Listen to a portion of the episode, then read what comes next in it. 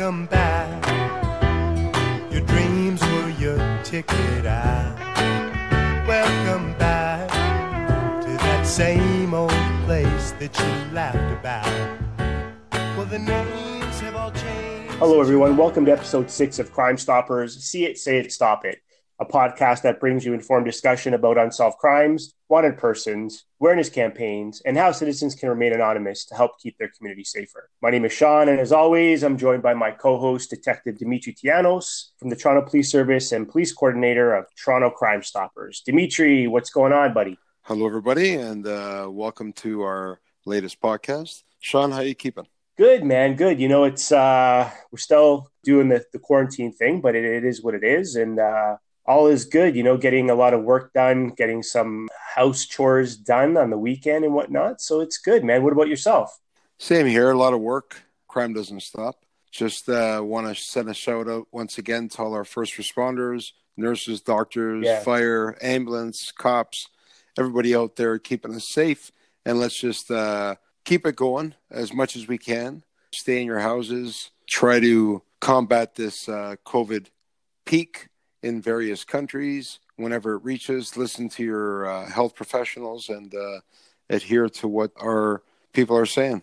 Yeah, for sure. You know, I saw some of the uh, coverage yesterday and today by the premier and the mayor, and it sounds like they're going to, you know, start creating some sort of an action plan on getting the economy back up and running. Um, but they're also saying it's not going to be anytime soon. They're looking at, I think, a four to six week period before things start getting into that phase one stage. So we still got a quite a ways to go, but uh, it is what it is. As long as everybody's healthy and safe, that's all that matters. That's right. That's right.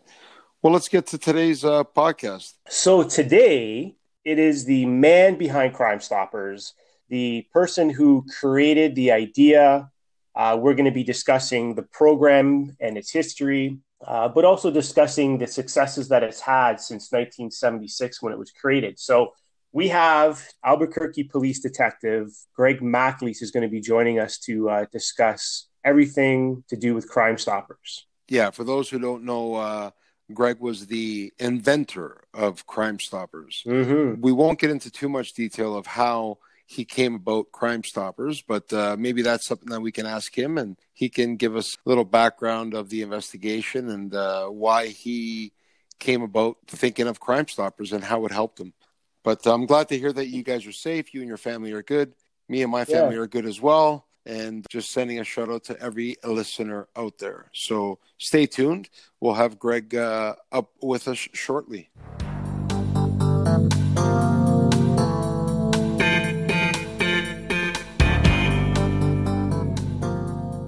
As mentioned off the top, we uh, have now the man behind Crime Stoppers, retired detective, Albuquerque Police Department, Greg MacAleese. Greg, how are you? I'm doing great. How are you? Ah, holding up, holding up. so, just for our listeners and, and uh, so they understand kind of uh, where you are, you're currently in the Philippines, right? That's correct. I've been in the Philippines now for about 12 years, uh, retired. Uh, and uh, my wife, who is a Filipina, uh, she and I have two young boys, ages uh, 10 and 8. It's been a whole new life uh, for me. So, never had any kids until I turned 62. Hey, listen, wow. man. No worries. You're still young. You're still young. yeah. That's awesome. That's awesome. So it's uh, it's kind of funny. I mean, you're in the Philippines now, but uh, you are f- originally from Canada. You were born in Canada, were you not? That's correct. I was born in Picton, Ontario, just down the road. My dad was uh, with the Royal Canadian Air Force, and so you know we moved all over Canada. And then in 1961, he was uh, transferred to Kirtland Air Force Base in Albuquerque, New Mhm. Mexico, in the United States, to set up a liaison office with the Special Weapons Center there. And so my Oh, dad, very who nice. yeah, he was one of the senior armaments officers with RCAF, and so uh, we stayed here. And uh, then my dad decided to retire. Uh, he liked those uh, nice warm uh, winters, and uh, the fact that he would always brag to his friends about playing golf on Christmas Day. And uh, so, Yeah. anyway, so uh, d- we ended up staying. I was fortunate enough to get a athletic scholarship to uh, the University of New Mexico, uh, where I played baseball. Okay. And uh, and then uh, in 1973, I joined the Albuquerque Police Department. And uh, so when I when I told my dad that I was uh, becoming a cop, he said, "Have you lost your mind?" that was his only comment, but it turned out to be uh, just a a very very uh, fortuitous uh, decision. Um, you know, I had a magical career uh, with uh, Albuquerque. Uh, Albuquerque, incidentally, for those that might not know, is a city in it's about 600,000 population. Back when mm-hmm. I moved here, it was about 300,000. Uh, and it's uh, New Mexico is a, a, high desert plateau type of uh, mm. geography. Because of its location, it's only 240 miles from the Mexico border. Uh, so mm. you get a lot of uh, transient crime. Uh, we have two interstate highways that go through the city and, and so there's a lot of transient crime. It's it's had a traditionally a, a rather high crime rate. Uh, with uh, narcotics driving an awful lot of the uh, uh, burglaries and auto thefts and what have you. Being an investigator myself with Toronto here, uh, Greg, I know that we're just meeting for the first time here, but those sure. transient crimes are very hard to uh, to solve because people well, aren't they, they don't have um, a place where they live there, or the, you know friends that know them. So it's it's pretty difficult to solve those type of transient crimes. It's difficult, and of course, uh, also the stolen property is not staying in the city. It's uh, probably being moved out of the city with the transients uh, mm-hmm. as they continue on their way. That's right. Uh, That's to give right. you an idea, uh, Albuquerque has, uh, I think, the highest per capita auto theft rate in the United States. And part part of the problem wow. is is that uh, let's say uh, somebody steals a car oh let's say at nine or ten o'clock in the morning from uh, the downtown car lots. Uh, and uh, people are down uh, are working. And by the time that they get out of work at five o'clock at night their car is long gone across the border into Mexico. So, wow, so yeah. you've got to, you know, that that is uh, also one of the uh, significant issues. We've got a gang problem in the city uh, right now. The, the, the crime rate has gone back up. Uh, for many years, we had it under control, but one of the big problems uh, there is the fact that our department is understaffed, uh, which incidentally mirrors an awful lot of what is going on across the United States. It's it's becoming increasingly difficult to uh, find uh, young people who want to become cops. I hear you. Just to just to back up a little bit, I, just one little fun fact about yourself. You were once uh, signed by the LA Dodgers, were you not? That is correct. Uh, I was uh, signed by the Dodgers out of out of uh, out of college, and uh-huh. and actually pitched against the major league team at uh, one point and uh, in an exhibition game, and was warming up next to none other than Sandy Koufax, uh, and he and I had a great wow. conversation and and uh, had maintained a friendship uh, for many many years. Uh, great guy, um, but you know Sandy was was taking a look at how I gripped the my curveball and how I released it and uh, was quite yeah. impressed with uh, you know the amount of spin that I had on it. But uh, as with many uh, young people, uh, what ended up happening is is that I hurt my arm. Uh, you know, I threw a curveball one day, and my, as they say, my elbow went with it. Oh, and uh, wow. was the uh, the end of the career. That really was uh, the fortunate part of things is the fact that uh, I moved on to become a um, um, a police officer, and I spent several years uh, on patrol, uh, and then had the good fortune to and be recruited for a, um, a program called the, the Field Investigator Program which was uh, uh, uniformed detectives out in the field. So I was collecting evidence of crime scenes, uh, diagramming mm-hmm. fatal accidents, um, and also interviewing uh, witnesses and victims to uh, serious crimes. So it became a, a tremendous launching point for me to be able to then move into the violent crimes unit, uh, really at a very, very uh, early point in my career. Uh, most of the guys who work in violent crimes had been uh, on the force for you know 10 12 15 years uh, and here i was uh, only had been there three years that's good yeah and that's you know obviously an accomplishment uh, not only to yourself and, and what you do but when we fast forward to july of 1976 when you were involved in investigating a crime can you kind of just walk us through kind of how that presented itself and then where you got to the idea of uh, implementing and, and, creating the, the Crime Stopper platform that we know it today? Sure. Um, in 1976, uh, in July, uh, we had a, a, homicide.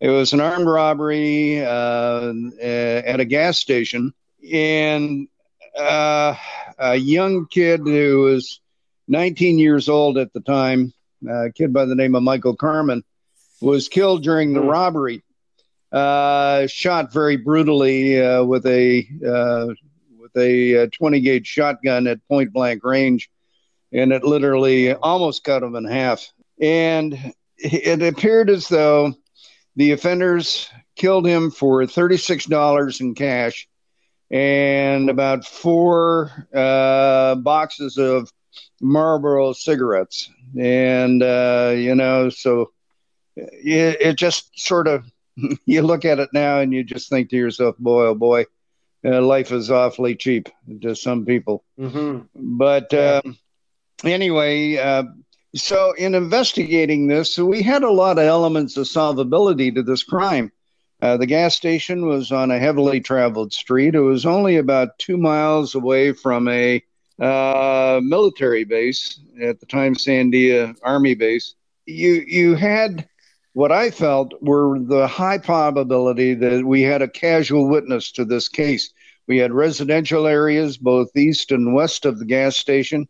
Uh, a 20 gauge shotgun has a, a, a, fairly loud report, and so you have to figure that somebody had to have heard the blast of this shotgun, which uh, the crime happened about one o'clock in the morning. And so we really thought that uh, that this was a case where we might be able to come up with a potential eyewitness.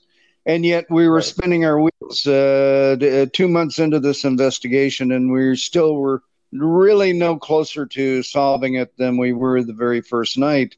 Uh, and on top of that, compounding it, we had had some other armed robberies to gas stations. So, you know, it was uh, it really was something where uh, there was a high level of frustration but this was something that also mirrored the frustration in other cases because we just weren't, I, in my opinion, we just weren't getting the the type of cooperation that we needed from the public in order to be able to uh, make a dent in uh, the crime rate. And in those days, Albuquerque had the the highest per capita crime rate in the United right. States.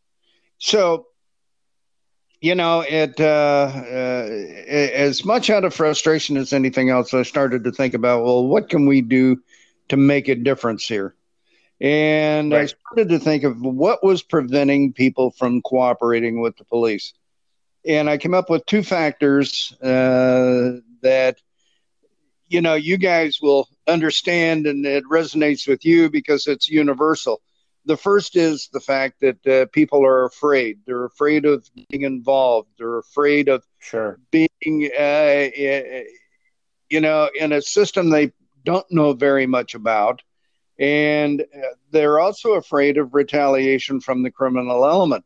What I wanted to do was was you had we had to overcome that fear, and so uh, I developed a system where people would be able to call a a special number, not 911 or, you know, the regular police lines. This would be a separate phone number. By calling that number, people could remain anonymous. And I developed a system right.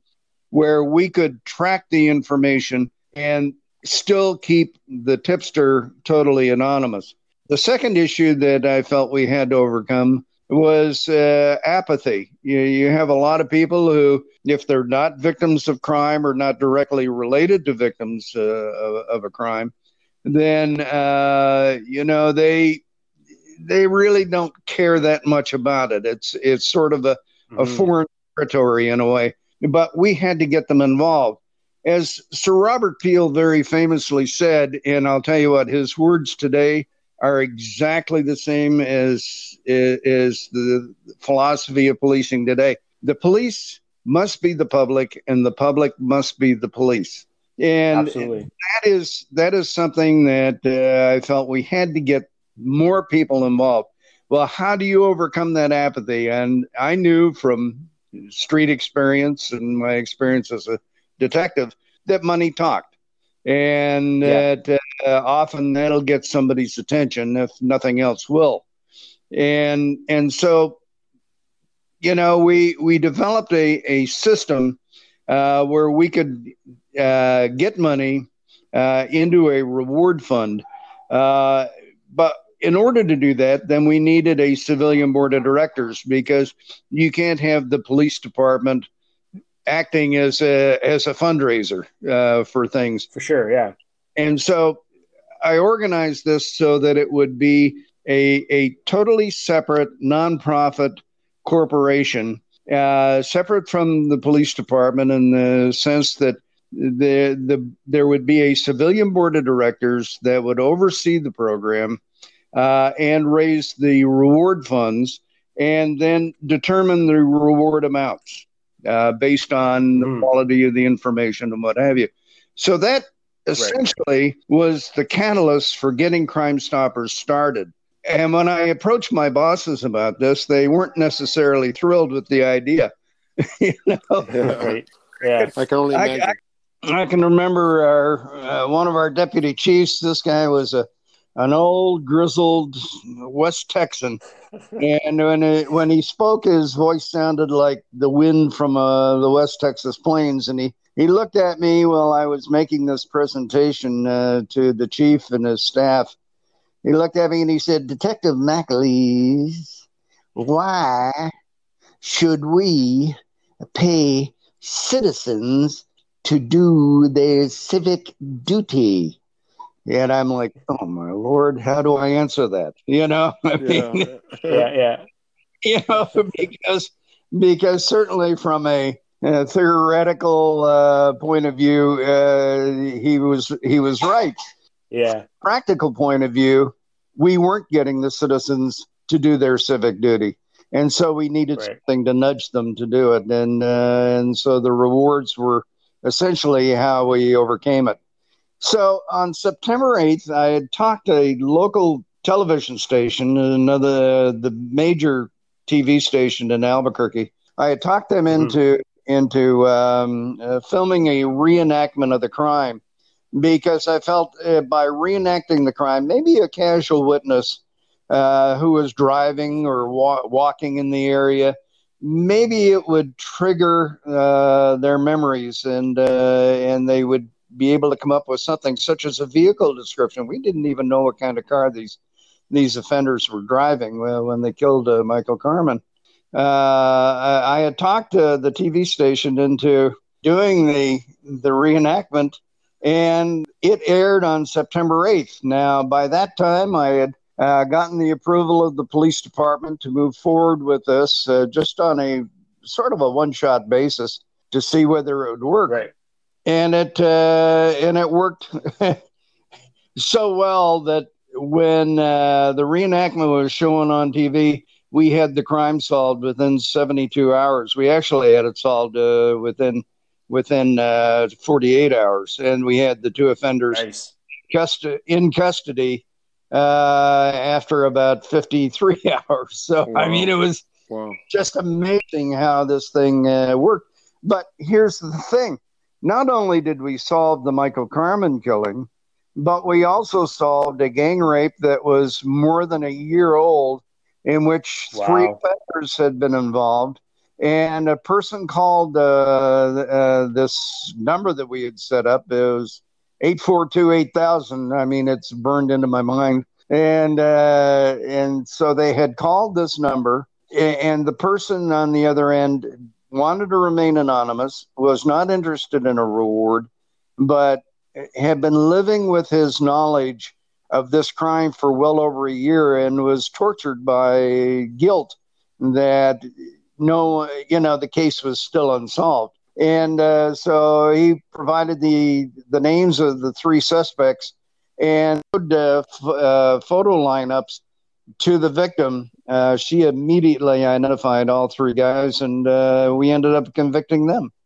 So yeah. there we were. I mean, it was just it was just uh, quite amazing, and and we realized that we had caught lightning in a in a bottle. You know, I mean, that was that was the whole thing. Sure. We we were onto something where the people, the public was responding, the media was really supportive, uh, and and so we then continued uh, the process and got the program organized, and that ultimately became Crime Stoppers. And now, of course, it's it's worldwide with the early success that you had there with the car uh, Carmine case and, and the other uh, case there, what was your supervisor's thought after that? well, unknown to me, uh, they nominated me for National Police Officer of the Year.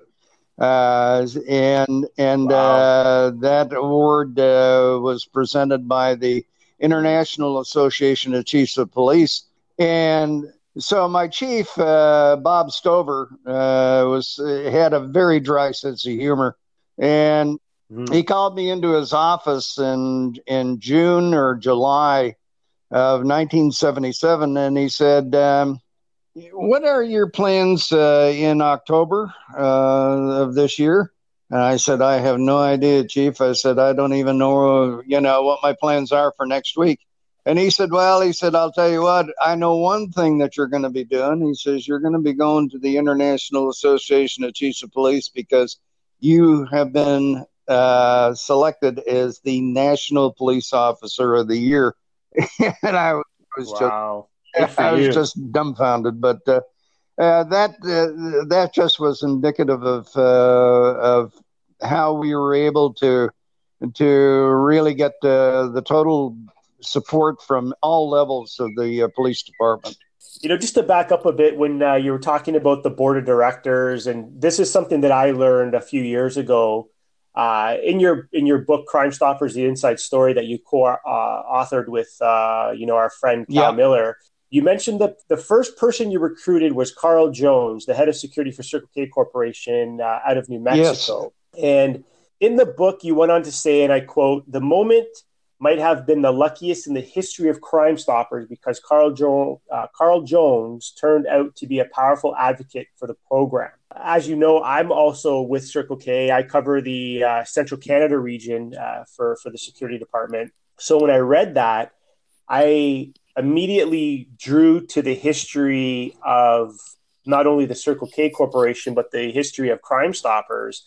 And I preach that now uh, within my organization. But can you explain a little bit more about how important Carl Jones was in making Crime Stoppers turn out to be the vision well, that you had? Carl was uh, was just a great man, and uh, he was uh, a former. Uh, he, he, had been an agent with uh, the army in their criminal investigation division, and had spent really a full career there.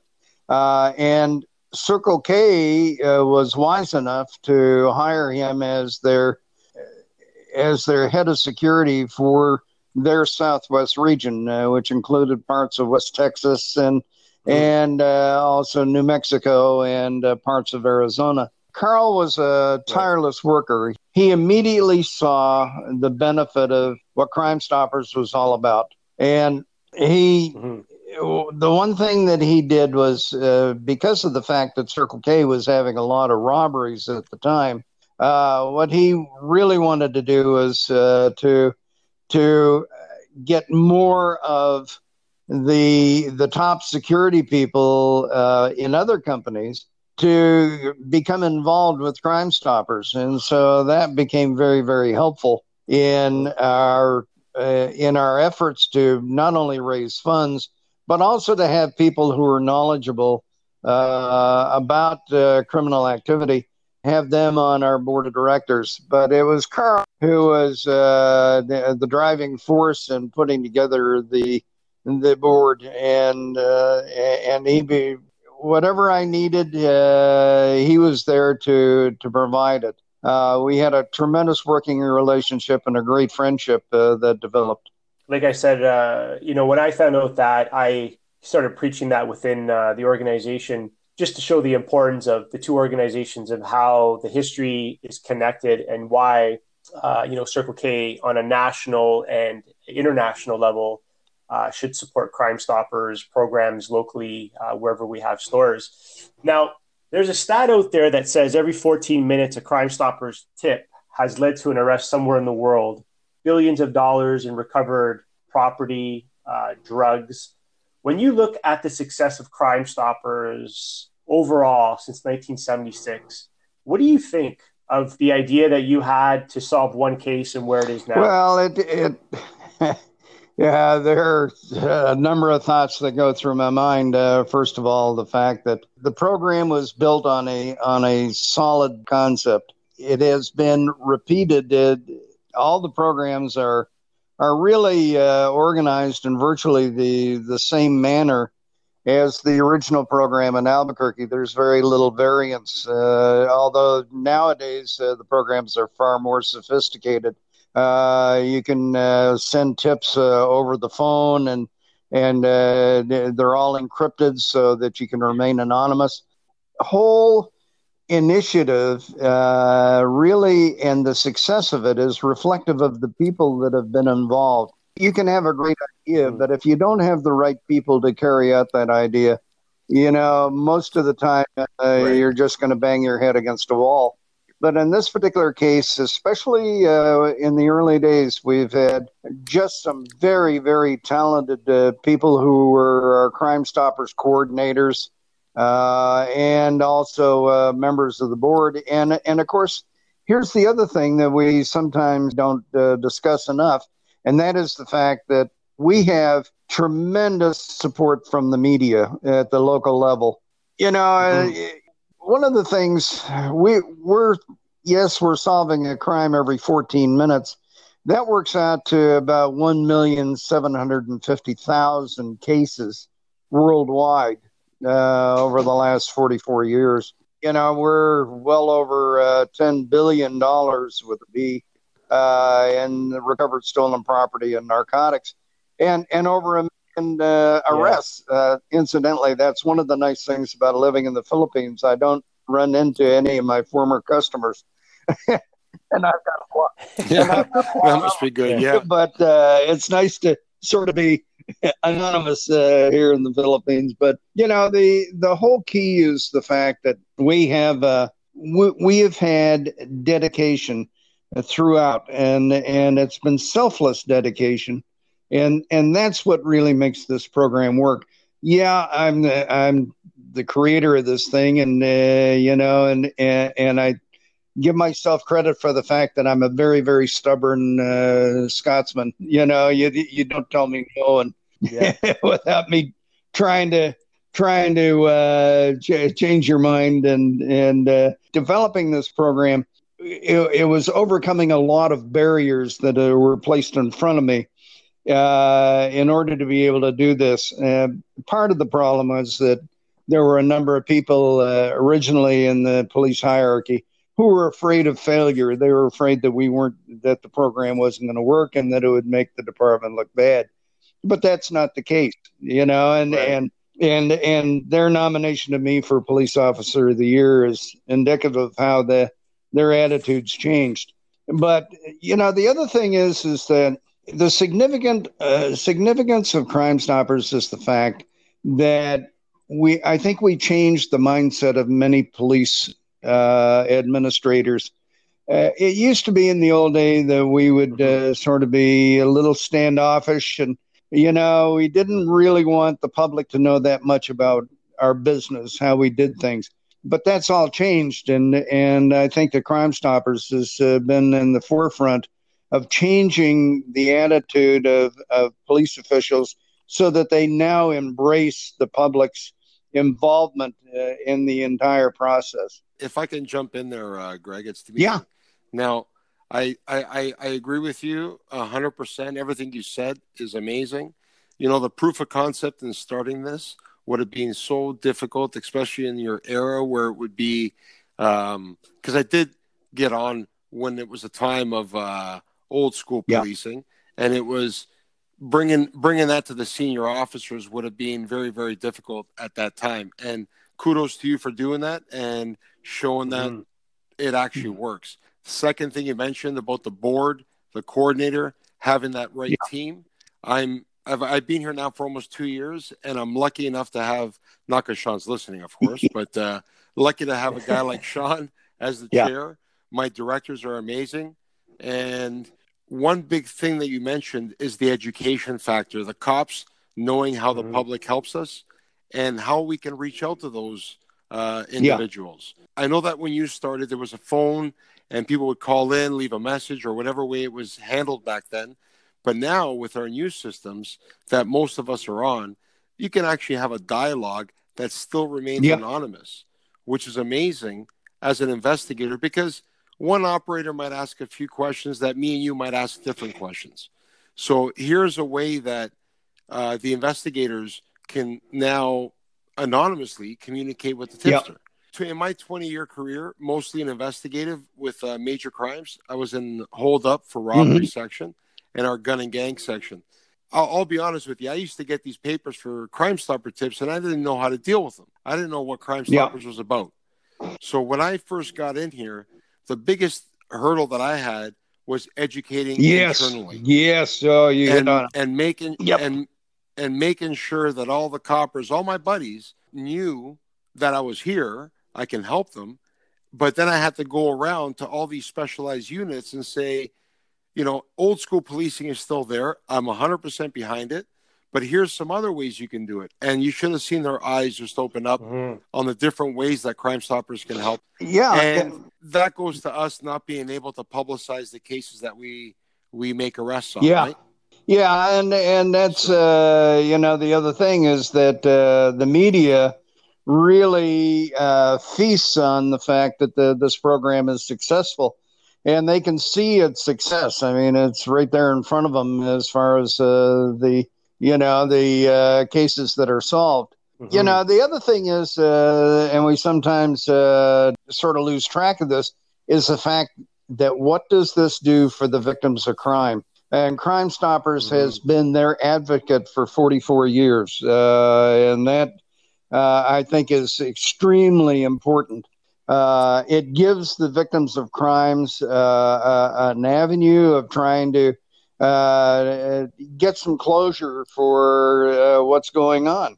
And, you know, so that in itself has been exceptionally important too. For sure. Yeah, we're, sure. we're, we're, we're, bringing back the reenactments. Um, it's hard yeah. funding and trying to get some time from the media, especially during these busy busy times. Oh yeah, but when we do get the reenactments, you are right. The victims, some more than others, come forward, want to be part of it. And you should see the glow in their faces, knowing that attention is being brought back to their loved ones, yep, right? Exactly. And um, it's just another avenue for these investigators to get that information out. There. Yeah, yeah, um, and but no, I, I I want to take this chance and say thank you so much for, for at least on behalf of the Toronto Police Service. Uh, we've been using your program since the Gary Grant yeah. days of uh, the mid 80s. Yeah, oh, right? absolutely. So, yeah. And uh, you've done a, the, the, program has been tremendously successful.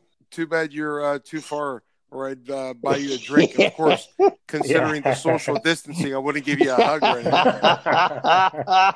hey, I'll, I'll, I'll, take a long distance. That's, uh, that's about the best we sure. can for now.